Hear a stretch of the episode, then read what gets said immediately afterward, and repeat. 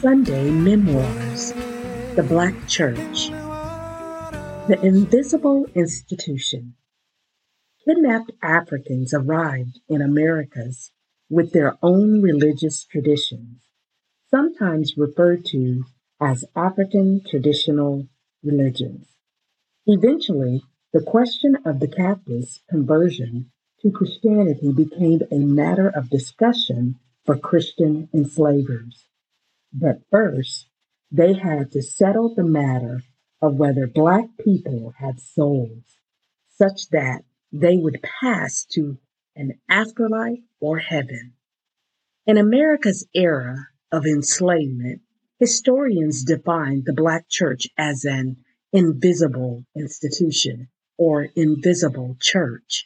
The name was given because blacks assembled to worship in secret because they were not allowed to gather in groups when there was no white person present.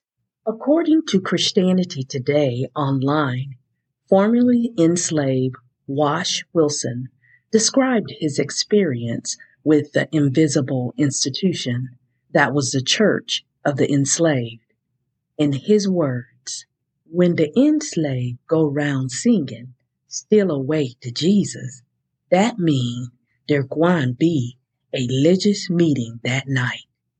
The masters didn't like them religious meetings, so us naturally slips off at night down in the bottoms or somewhere.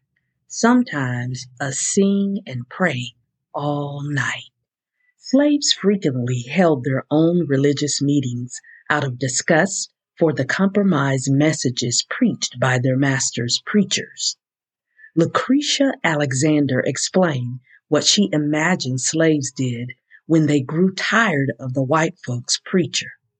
The preacher came and he'd just say, Serve your masters, don't steal your master's turkey.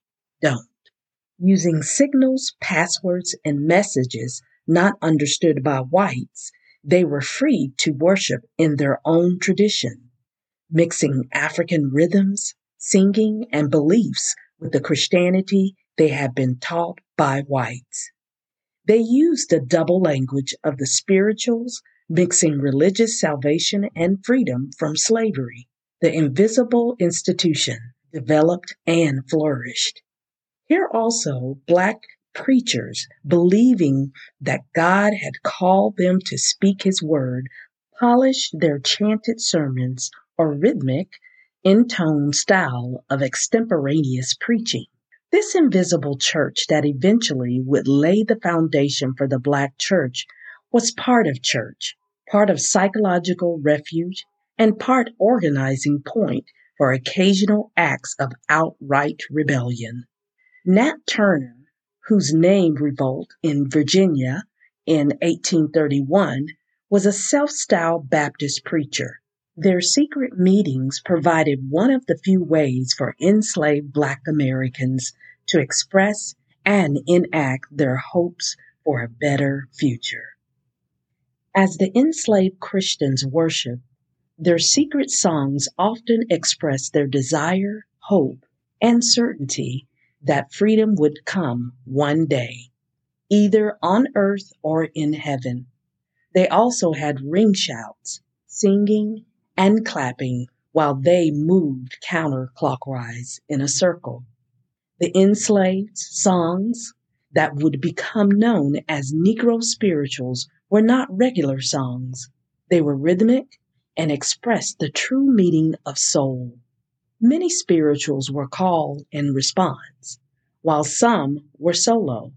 The songs provided a way for enslaved and oppressed people to pour out the emotions and feelings. The invisible church and the spirituals were important parts of the development of the Black people's forms of expression.